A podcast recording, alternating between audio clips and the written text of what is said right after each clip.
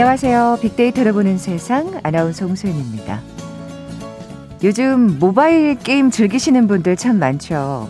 뭐 지하철로 이동할 때, 잠시 짬이 날 때, 공부하다 집중 안 될 때 참 스마트폰 찾게 되는 것 같은데요.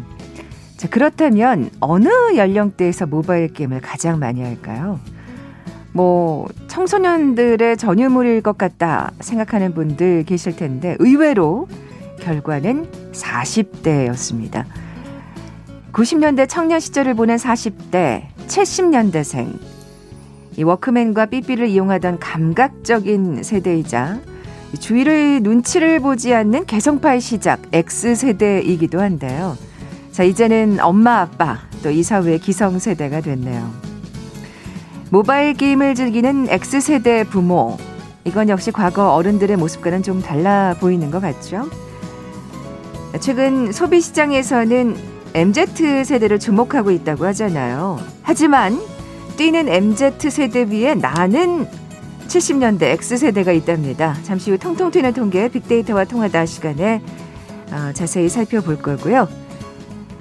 X세대의 문화 이제는 복고 열풍 속에 다시 만나보고 있습니다. 세상의 모든 빅데이터 시간에 이어서 얘기 나눠보죠.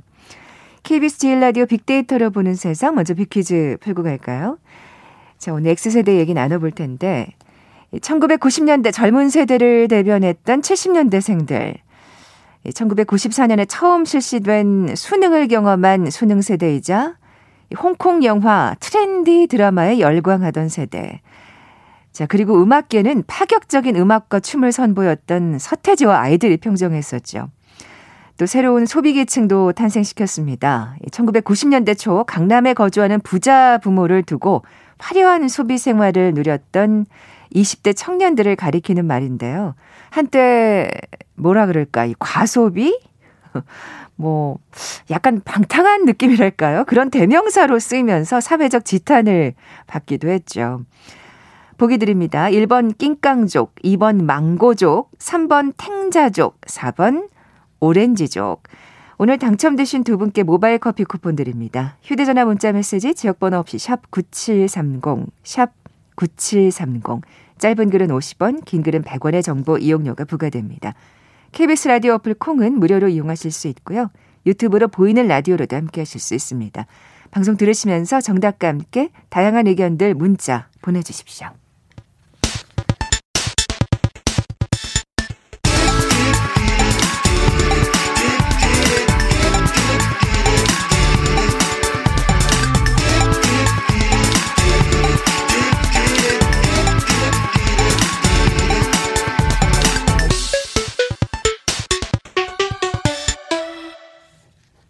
데이터와 차트로 세상을 보는 시간이죠. 통통 튀는 통계 빅데이터와 통하다. 디지털 데이터 전문가 김원식 박사 나와 계세요. 안녕하세요. 네, 안녕하십니까? 네, 오늘 뭐 70년대생 X세대 얘기 나눠볼 텐데 아까 표현한 대로 뛰는 MZ 세대 위에 나는 네. 예, X세대다. 네. 무슨 얘기일까요, 이게? 예. 그래서 지금 앞서서 좀 전에 예, 언급하셨듯이 지금 MZ 세대, MZ 세대 엄청나게 많이 이야기를 하거든요. 근데 사실 우리가 이제 세대론을 이제 광고 회사나 아, 마케팅 회사들이 연구를 하는 이유는 새로운 현상이 일어날 때마다 거기에 상품과 서비스를 적용시킬 수 있기 때문이죠. 그렇기 때문에 트렌드를 항상 젊은 층을 대상으로 해서 예, 주목을 하는데 그런데 실질적으로 소비력은요, 예, 70년대생, X세대라고 불리는 이들 세대들이 굉장히 크다라는 아. 것이 각종 데이터를 통해서 증명이 되고 있기 때문에 그냥 뭐 저도 뭐 X세대라고 불렸었지만 그걸 강조하기 위해서 그런 건 아니고 데이터가 증명되고 있다는 거죠. 네, 네. 뭐 좀 더 살펴볼까요? 그러면 그 조사 결과를? 네, 네. 그래서 사실은 어 제가 이 시간에 말씀드리고자 하는 건 뭐냐면 MZ 세대, MZ 세대가 트렌드를 일으키더라도 그게 성공하려면은 예. X세대가 움직여야 된다라는 거죠. 음, 음. 그 대표적인 게 바로 일본 상품 불매 운동이었습니다. 아, 일본 정부가 한국을 화이트리스트에서 제외하면서 이 일본 제품 불매 운동이 이루어졌는데 이 40대가 적극적으로 나서게 되면서 사실은 지속이 된 거죠. 예를 들면 아. 맥주를 안 마신다든지, 예, 특정 뭐 옷 브랜드들 특히 저를 포함해서 남성들이 많이 이용했었거든요. 네네. 근데 거기 안 갔어요. 그러면서 음.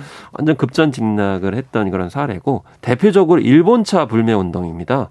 이 40대 불매 운동이 가장 가파르게 증가를 해서 그렇죠. 예. 사실 옷이나 맥주는 네. 뭐 MZ 세대도 분명히 큰 영향을 끼쳤을 텐데 이 차라고 하면 어쨌든 가격이 나가니까 가격이 나가죠. 이게 네. 어쨌든 소비력이 있지 않고서는 살 수가 없잖아요. 네, 네. 그렇습니다. 음. 그래서 코로나 19 시대에 또 자동차가 또 많이 판매됐는데 그 중심에 또 40대가 있습니다. 그래서 아, 그래요. 예, 특히 수입 자동차를 보면은 지난해 수입차 시장에서 40대는 총 5만 6천여 대를 구입을 해서 전 연령대에서 1위를 기록했습니다.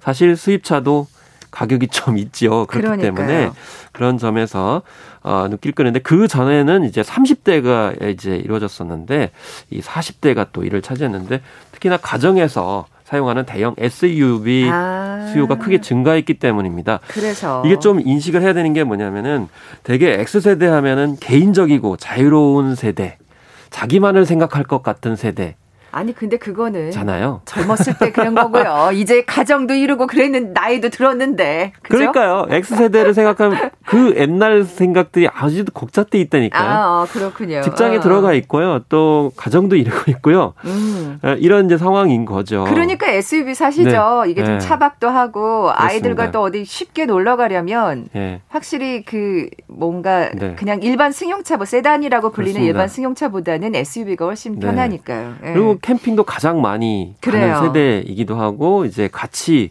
가는 것이죠. 그래서 올해도 40대의 SUV 차량 혹은 수입차에서도 40대 구매력이 30대를 훨씬 더 따돌리고 있다라는 음, 그런 통계들이 나오고 있습니다. 사실 이 아까 지금 얘기하신 대로 이 차값이 뭐 한두 푼 네. 하는 것도 아니고 네.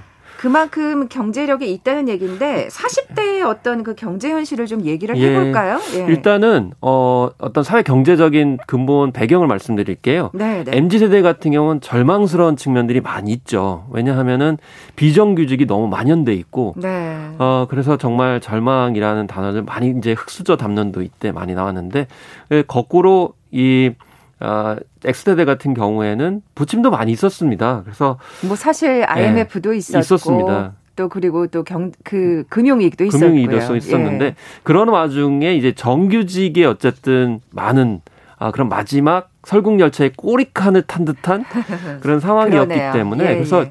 경제학자들이 얘기하는 게 뭐냐면은 이 40대가 어쨌든 소비력과 경제력을 다른 음, 그 MZ 세대보다 갖추고 있기 때문에 이 세대가 사실은 무너지게 되면 아니면 소비를 안 하게 되면은 한국 경제가 위험할 수도 있다 이런 진단까지도 예, 가능하거든요. 그럴 수 있죠. 그런데 이제 최근에 이 투자 수익률을 봐도 어, 한 투자증권의 이제 데이터인데요. 40대 수익률이 가장 높은 것으로 나타났습니다. 음. 더구나 40대 여성 수익률이 25.73이어서 40대 남성의 수익률 26.3보다 오히려 어. 높았고요. 야, 여성들이 예, 적극적으로 이렇게 에, 투자를 하고 계신 건데 음. 이 30대 남성은 11.29밖에 안 됐어요. 그래서 어, 이 시간에도 몇 번 말씀드렸던 동학개미 열풍에서 가장 높은 투자 수익률을 올린 분들은 40대였고 그 가운데 여성들이었어요. 그렇군요. 이런 점들이 좀 의외라고 네, 볼 수가 네. 있겠죠. 그런 투자 수익률 덕분에 또 네. 이렇게 뭔가 자동차도 살수 네. 있고 가정에 또 투자를 할 수 있는 게 아닌가 싶은데 또 명품 또한 네. 값이 만만치 않잖아요. 사실 네. 이게 언론 보도에서 많이 요즘에 트렌드가 뭐냐면은 이제 젊은 층들이 명품 구매를 많이 한다. 그리고 실제로 그런 쇼핑몰이나 이런 데 가면은 많이 예, 젊은이들 볼 수 있다. 이렇게 얘기하는데 그건 겉 현상이고요. 실질적으로 소비력은 네, 40대가 음. 많은 비중을 차지한다라는 어, 것이죠. 그래서 명품 매출을 살펴보면은 전체 매출에서 40대가 차지하는 비중이 40.4%로 가장 아. 많다. 그래서 현상과 실질 소비 매출액과는 좀 데이터상으로는 차이가 있을 수 있다는 것이죠. 큰 금액의 명품은 또 40대가 그렇죠. 사는 것이 아닌가 하는 생각도 들고, 음. 그러니까 뭐 예전보다 명품을 사는 젊은 층이 많이 늘었다는 거. 얘기지 그렇죠. 사실 뭐 절대적인 네. 절대 다수는 아니란 얘기죠. 이렇게 비유를 좀 할게요. 그러니까 알바비 뭐를 다 모아가지고 영끌해가지고 브랜드를 사는 거죠. 아, 알겠습니다. 네, 그런 게 더 달라졌다는 거죠. 그렇죠. 그러니까 그렇게 해서 정말 너무 네. 사고 싶었던 거 하나를 네. 딱 사는 하고. 게 젊은 층 세대의 네. 지금 명품 소비 현상이 아닐까 네. 하는 생각이 그렇습니다. 드네요. 그리고 자, 그리고 또 큰, 큰 것들 하나씩 얘기해 볼게요. 부동산 얘기도 좀 해볼게요. 네. 네. 부동산 같은 경우는 이제 아파트에 대해서는 30대가 영끌을 많이 했는데 40대는 그보다 약간 한 단계 올라가는 꼬마 빌딩에 집중을 했습니다. 이 꼬마, 꼬마 빌딩이라는 거는 예. 예, 천억 원 어, 미만의 중소형 빌딩 아, 매매 금액, 아, 매매를 이제 말하는 것이죠. 네, 그래서 네. 그게 작년에 한 10조 100억 원 정도 돼서 연간 아. 10조 원을 넘어선 것은 관련 아, 그런 데이터 아, 기업의 기록 이후에 이, 가 이제 2012년부터 이제 기록이 됐는데 그 이후에 처음이라고 합니다. 야, 그런데 이게... 이 중심축에도 처음에는 50대가 적극적이었는데 네네. 네. 작년 3분기부터 40대가 치고 올라와 가지고 이 4분기에도 이제 어 40대가 이 꼬마 빌딩을 많이 사는 것으로 나타나고 있는 그런 상황이죠. 야, 천억 원 미만이 꼬마 빌딩이군요. 아, 천억 미만이라니까 이 액수가 굉장히 우습게 보이는데. 어, 그러게 말이에요. 거기에 꼬마 꼬마라는 말을 붙인 어쨌든 중소형 꼬마가, 빌딩. 아닙니다. 그러니까 중소형 빌딩을 말씀하시는 거죠. 네, 야, 그렇습니다. 그러니까 참 뭐 부동산이고 명품이고 지금 자동차고 사실 40대가 실질적인 구매 소비층이라고 볼 수 있는데 뭐 그거야 그래 40대가 그렇겠지라고 뭐 익히 예상할 수 있다 하시는 분들도 계실 거예요. 근데 온라인 쇼핑은 좀 의외인데요. 네, 네, 온라인 쇼핑 같은 거 젊은이들이 이제 많이 할 것이라고 그러니까요. 생각이 하잖아요. 예, 예. 근데 이제 그렇지 않다라는 것을 이제 알 수가 있는 것이죠. 예, 그래서 예, 예. 이 특히나 뭐 온라인 쇼핑몰의 대표 주자의 한 사례를 보게 되면 여기에서 중심축이 예, 남 성을 중심으로 해서 또 18%로 이제 가장 높다라는 것이고 아, 남성분들이 또 네. 아. 또 많이 등장을 했고 또 아, 그 왜냐면 직접 가서 사는 게 싫으셔서 그럴 수도 있어요. 관련 품목에 따라 약간 다를 수도 있는데요. 예. 네. 그리고 간편식 같은 경우는 압도적으로 지금 코로나19 상황 속에서 아, 많이 사시잖아요. 이건 뭐 가정 주부이신 예. 경우 네, 가정을 네. 꾸리신 분들이라면 당연히 그럴 것 같아요. 에서도 어. 사실은 이게 이제 비대면이라고 그래 가지고 이제 이 주문을 많이 하는 층들을 되게 MZ 세대라고 생각하는데 실제로는 그렇지 않고 네. 적어도 간편식에서만큼은 예, 확실하게 이제 40대들이 압도적으로 가고 있다라는 음. 것이고요. 그다음에 핀테크 산업에 있어서도 이제 40대가 굉장히 많이 활동을 하고 있습니다. 근데 40대 그러니까 70X 세대의 약간의 단점은 뭐냐면 약간은 좀 느리긴 해요. 왜냐하면 굉장히 바쁘고 뭐 신경을 많이 써야 될 것이 분산돼 있기 때문에. 근데 저도 이제 주변에서 많이 보면은 MZ 세대가 쓰는 새로운 서비스를 조금 있다 받아들여요. 그래서 저는 리트머스 시험지라고 생각을 하는데 어. MZ 세대가 일으킨 트렌드가 확실히 성공을 하려면 70X 세대가 받아들여줘야 돼요. 이걸 아. 이제 수용 중인 모델에서 전기 수용 모델이라고 하는데 앞서서 이제 막 아무리 트렌드를 일으켜도 전교 수용 모델 해당되는 40대가 받아들이지 않으면 확산이 안 되는 거죠. 그렇군요. 그런 점에서 어. 이 온라인 쇼핑이나 핀테크나 이런 것도 다 마찬가지라고 볼 수가 있겠습니다. 네. 그러니까 정말 실질적인 구매 네. 소비층이라고 봐야 될 것 같아요. 예, 현금을 쏴줘야 이게 확산이 되죠. 그러니까 지금 뭐 온라인 쇼핑 얘기했습니다만 디지털 분야에서도 마찬가지라는 생각이 드네요. 그래서 디지털 네. 같은 경우에도 최근에 이제 5G 요금제 같은 경우 사례를 보면은 이중 40대가 1위였습니다. 예. 이게 요금이 좀 비싸거든요. 음. 그리고 그만큼 많이 지금 디지털 기기를 사용을 한다는 것이고 또 다른 조사를 보면은 그만큼 디지털이 예. 진짜 중장년층에게도 굉장히 예. 익숙해진 그렇습니다. 네. 예, 그렇기 때문에 10대 시절에 무선 호출기부터 스마트폰까지 사용 그 PC 통신 뭐 말할 것도 없이 그렇기 때문에 어. 약간 트렌드에 느리지만은 그게 수용력이 높기 때문에 양쪽을 뭐 생각을 했을 때 끼인 세대라고 하지만 오히려 확장성이 굉장히 높은 아. 그런 세대라고 어, 거꾸로 생각할 수가 있는 거고요. 일단 40대 네. 층에 자리 잡게 되면 그렇죠. 이건 성공이네요. 50대고 60대로 네. 가고 예, 또 예. 자녀에게 다시 또 가고 이런 그러네요. 방식이고요. 아까 이제 모바일 게임 말씀하셨잖아요. 아, 모바일 이것, 게임. 이것도 진짜 네. 의외예요. 이거는 네. 뭐 어떤 사적 기업이 한 게 아니고 한국 콘텐츠 진흥원의 2020년 게임 이용자 실태 조사 보고서 국책 연구기관의 조사 보고서예요. 예, 그래서 모바일 게임 이용률을 보면은 40대가 23.3%로 가장 높았고요. 오히려 20대가 19.5%였습니다.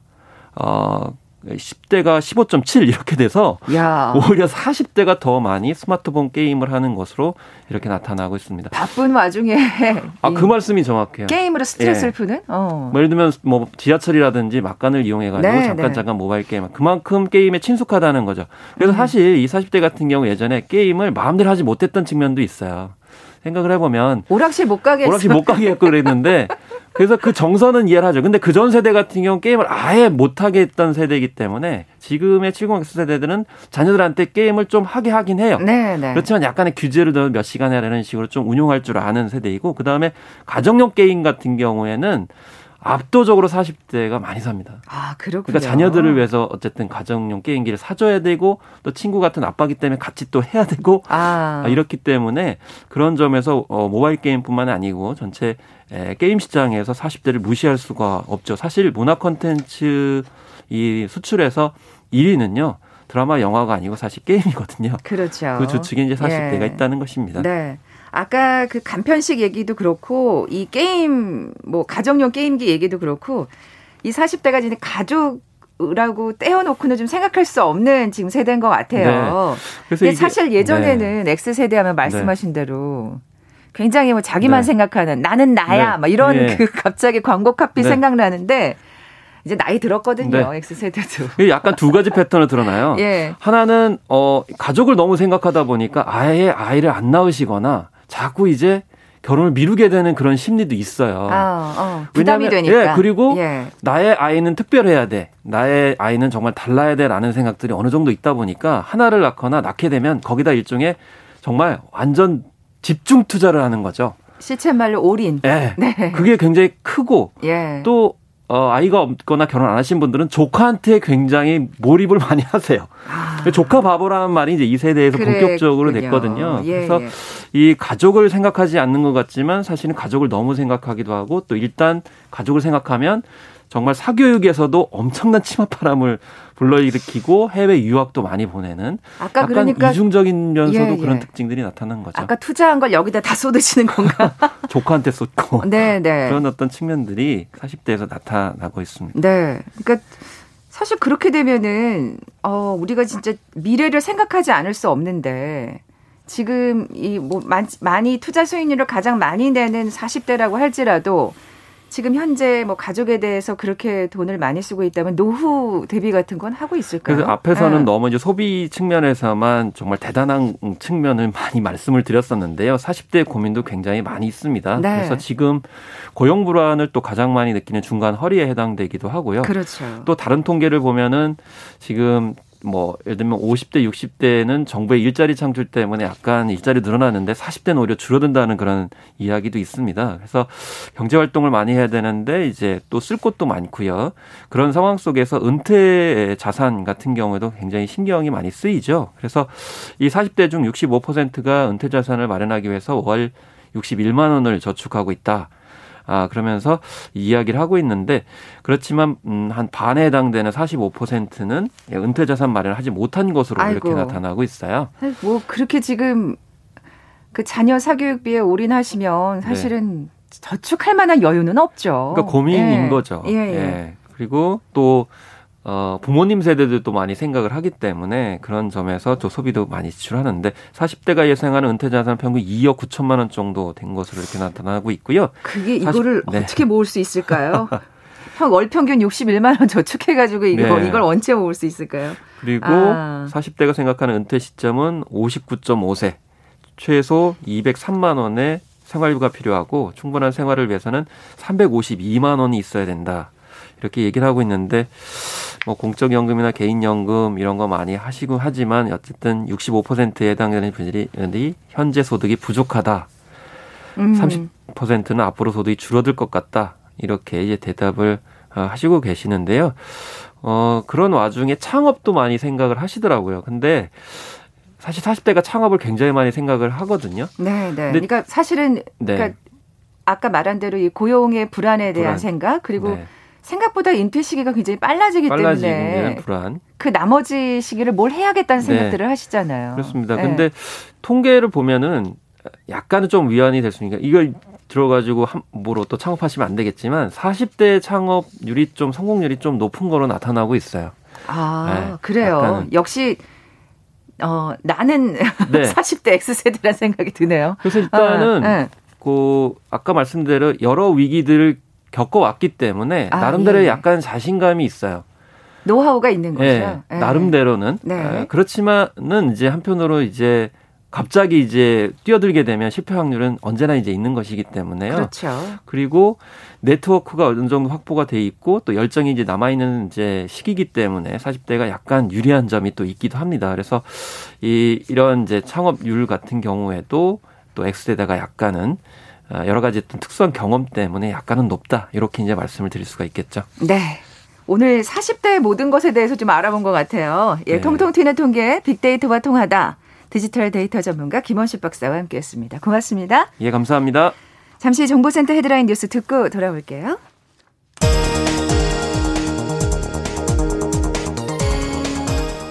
세월호 참사 증거 조작 의혹을 수사 중인 이현주 특별검사팀이 어제에 이어 오늘도 대검찰청 압수수색에 나섰습니다. 개성공단 기업협회 임원진 20여 명은 6.15 남북 공동선언 21주년인 오늘 오전 경기 파주시 통일대교 남단에서 기자회견을 열고 개성공단 정상화를 위한 대화에 남북이 적극 나설 것을 촉구했습니다. 노형우 국토교통부 장관은 17명의 사상자가 발생한 철거 건물 붕괴 참사와 관련해 진상규명과 재발 방지, 피해 보상을 약속했습니다. 경북 포항에 있는 해병대 일사단에서 휴가 복귀 후 격리된 장병에게 부실한 급식을 줬다는 주장이 나와 해당 부대가 사과했습니다.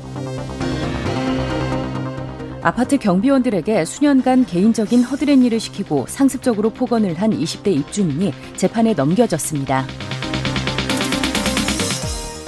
일본인과 중국인을 포함해 우리 문화재를 몰래 외국으로 빼돌리려 한 이들이 대거 경찰에 적발됐습니다. 한국과 미국 해군이 해상재난 발생 때 인명과 선체를 구조하는 고강도 특수훈련을 2년 만에 시행했습니다. 북한의 주요 농경지가 지난해 수해로 타격을 입으면서 올해 식량이 약 86만 톤 부족해질 것이라는 유엔 식량 농업기구의 추산이 나왔습니다. 지금까지 라디오 정보센터 조진주였습니다.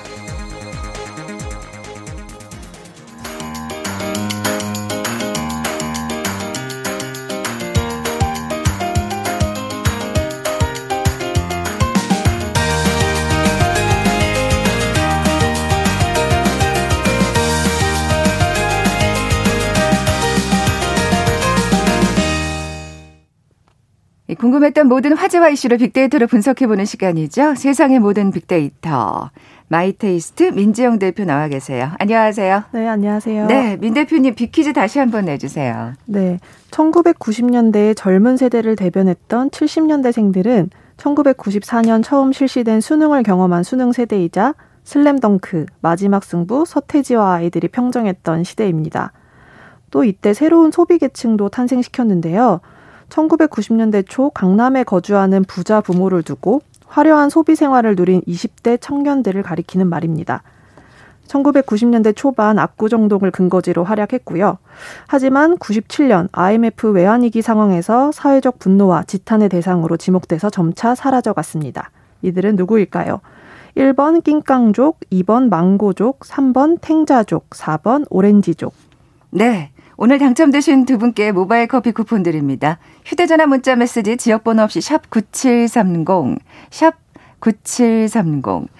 아, 짧은 글은 50원, 긴 글은 100원의 정보 이용료가 부과됩니다. 콩은 무료로 이용하실 수 있고요. 유튜브로 보이는 라디오로도 함께 하실 수 있습니다. 방송 들으시면서 정답과 함께 다양한 의견들 문자 보내주십시오. 아유, 이거 오래, 어, 지금 정답을 얘기할 뻔 했네요. 예. 이 정답 때문에 이 빅퀴즈 덕분에 옛날 추억 떠올리시는 분들이 지금 정말 많아요.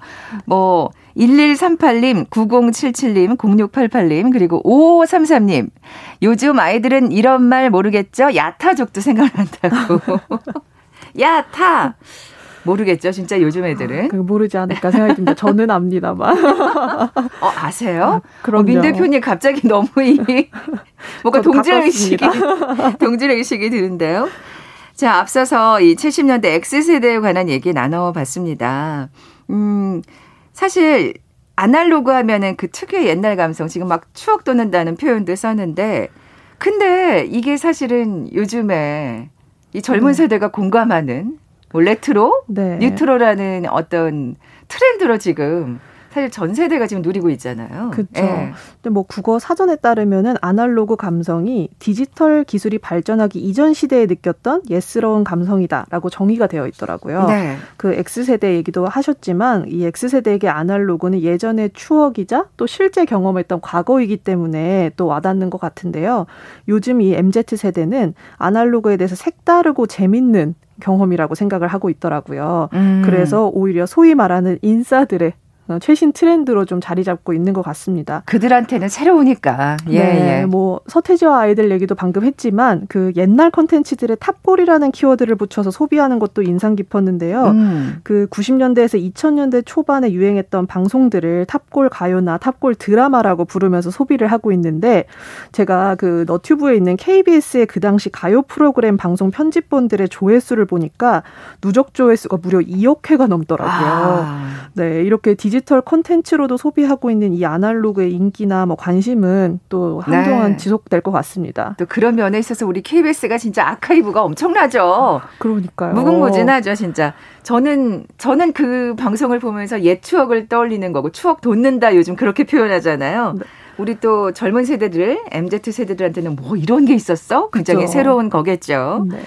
아날로그 제품에 대한 호감도도 매우 높다면서요. 네, 한 조사에 따르면 응답자의 약 67%가 아날로그 상품이 또 MZ 세대에게는 새로운 상품으로 인식되고 있고 그렇군요. 또 절반 이상의 응답자는 아날로그 상품에 좀 더 관심이 간다라고 응답을 했더라고요. 어. 근데 그 이유가 아날로그 물건은 내가 실제로 소유하는 즐거움을 주기 때문이다라고 대답을 했어요. 맞아요. 이렇게 그런 거죠. 이, 이를테면 음원과 CD의 차이랄까? 아, 맞습니다. 네, 뭔가 소유한 느낌이 안 드는데 음원 같은 경우에는. 네. 근데 그런 거에 이미 너무 익숙해져 있잖아요. 새로운 세대는. 근데 그렇죠. 이렇게 뭔가 나만의 것을 갖는다 그러면 굉장히 신기할 것 같긴 해요. 네, 네, 맞아요. 내 손으로 뭔가 그 실체화된 물건을 갖는 게 또 다른 종류의 기쁨이기 때문에 음. 많은 분들이 좋아하시는 것 같습니다. 그렇군요. 그럼 그런 제품 중에 뭐 사랑을 받는 거 좀 몇 개를 얘기 좀 해볼까요? 예. 네. 가장 호감도가 높은 거는 역시 뭐 다이어리인데요. 사실 뭐 저도 대부분 작업을 컴퓨터로 하고 있기 때문에 뭐 일정까지 사실 노트북이나 스마트폰에 남기기는 하는데 오히려 2020년도에 종이 다이어리와 플래너의 매출이 두 배 이상 상승했고요. 아. 그리고 다이어리를 꾸밀 수 있는 스티커와 같은 아이템들의 매출은 8배나 상승했다고 하더라고요. 야, 이건 저희 학창 시절에 하던 건데. 네. 근데 이때 그 주, 주 소비층도 10대라고 하거든요. 그러니까요. 네. digital native인 10대들 사이에서 코로나로 인해서 좀 따분해진 여가 시간을 즐기는 취미로 다이어리 꾸미기가 굉장히 급부상했기 때문이라고 하더라고요. 아, 이것도 또 코로나 덕분이군요. 네. 예. 그래서 이제 앞으로도 종이 다이어리를 좀 계속해서 구매할 것이다. 이런 음. 응답도 보면은 아무래도 다이어리의 인기도 계속될 것 같습니다. 네. 제가 지금 아카이브 얘기를 했는데 이런 게 사실 이렇게 이거 못 버리거든요. 이 그쵸. 다이어리 손때문에 다이어리 기록이죠. 네. 진짜 예전 일기장 보는 것 같은 그런 느낌이 들 거예요. 네. 어, 아까 제가 뭐 음악 얘기도 좀 했는데 여기도 이 음악 분야도 역시 마찬가지인 것 같아요. 예. 네.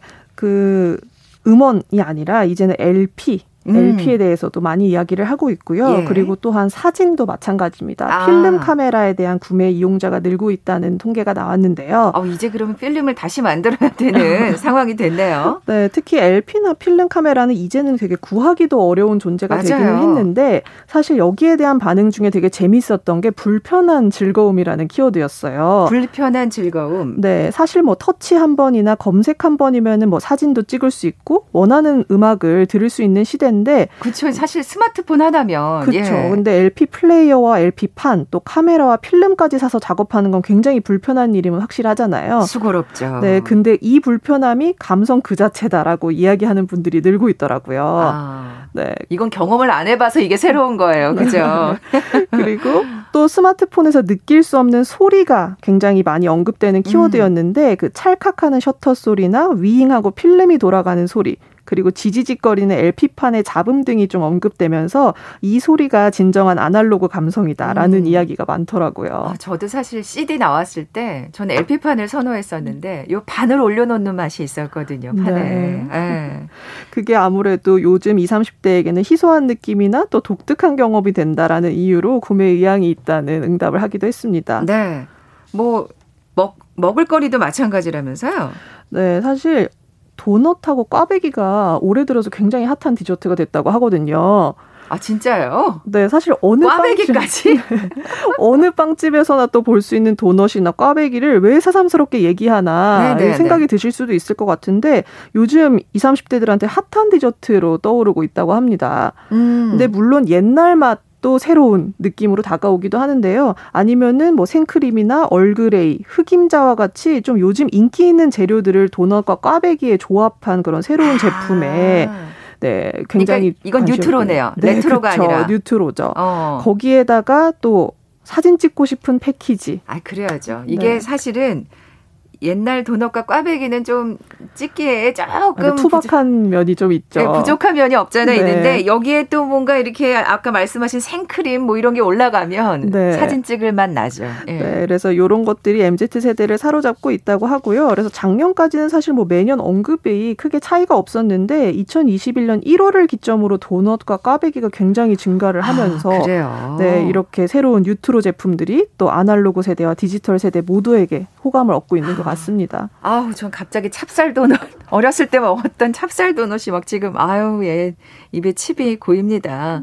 어, 지금 어떻게 보면은 그 옛날 그 아날로그 제품에 뭔가 새로운 것을 가미한 네. 이제 뭐 우리가 지금 찹쌀 도넛과 까베기 얘기를 했습니다만 그런 뭔가 뉴트로한 제품들 얘기도 좀 해볼까요? 네, 네. 그렇죠. 아무래도 좀 완전한 아날로그보다는 좀 약간 디지털화한 아이템들이 좀 MZ 세대한테 좀 다가가기 쉽다는 생각이 드는데요. 네, 네. 그 사실 필름 카메라를 좀 구매하기 어려우니까 이들은 필름 카메라 앱을 또 활용하기도 한다 하더라고요. 아, 그게 또 앱이 따로 있어요? 네, 이렇게 필카 감성을 담은 카메라 어플이 200여 개 이상이고 사실 아. 다운로드 수가 이미 천만 회가 넘을 정도로 인기가 있는데 저도 한번 써보니까 필름 카메라와 같이 24장을 찍을 때까지 사진을 확인할 수가 없더라고요. 아, 그렇게까지 또 법칙을 만들어 놓는 거군요. 네, 그래서 어. 사실 처음에는 바로 볼 수 없다는 게 매우 어색하긴 했는데 기다리는 시간이 있으니까 좀 기대감도 생기고 또 더 잘 찍어야 되겠다 뭐 이런 생각이 들기도 하고요. 야. 네, 그래서 사람들도 굉장히 이런 필름 감성이나 거친 느낌이 좋다라는 반응을 보이면서 또 재밌어 하시더라고요. 네. 아니, 저는 뭔가 이렇게 그 화면이 필름 느낌이겠거니 했는데 스물 넉 장을 찍어야 되는군요. 네. 어, 어, 요즘 또 화제가 되고 있는 디지털 글꼴이 있다는데 어떤 건가요? 네, 뭐 종이 다이어리까지 구매해서 쓰기 불편하시다면은 이제 뭐 디지털 펜을 사용하시기도 하고요. 아니면은 손글씨를 디지털화한 글꼴을 사용하기도 하는데요. 최근에 그 칠곡 할매 글꼴이라는 폰트가 굉장히 화제됐더라고요. 칠곡 할매 글꼴. 네, 네, 사실 평생 한글을 몰랐던 할머니 400여 분이 한글을 배우면서 쓰신 손글씨 중에 다섯 개를 뽑아서 디지털 서체를 만들었는데요. 이야, 네. 아이디어네요, 이것도. 네, 이게 정규 한글 교육을 받지 못한 마지막 세대가 남긴 문화유산이라서 영구 보존하기로 결정도 했다고 하고요. 야. 네, 그래서 사람들이 이게 투박하지만 귀엽다, 또 진심이 느껴져서 뭉클하다. 아, 그렇죠, 그렇죠. 네, 이런 반응을 보이면서 굉장히 다운로드를 많이 받으신다고 하더라고요. 음. 그래서 역시 뭐 특별한 이야기가 또 있기 때문에 더 화제가 되는 것 같습니다. 그러니까요. 예. 네. 진짜 여러분들이 그 추억하는 어떤 그 나만의 아날로그 아이템이 뭔지 한번 이렇게 떠올려 보시고 그걸 또 뭐 자녀들이라든지 네. 후배들과 한번 나눠보시면 어떨까 네. 하는 생각이 듭니다. 아마 hot하게 생각하실 것 같아요. 그러니까요. 예. 세상의 모든 빅데이터 마이테이스트 민지영 대표와 함께했습니다. 고맙습니다. 네, 감사합니다. 자, 오늘 빅퀴즈 정답은 4번 오렌지족이었죠. 모바일 커피 쿠폰 받으실 두 분입니다. 앞서 소개해드렸던 1138님, 야타! 네. 정말 추억이 방울방울입니다. 저도 X세대인데 이제 돋보기를 쓰네요. 저도 지금 요즘 노안이 오는 것 같아요, 저도.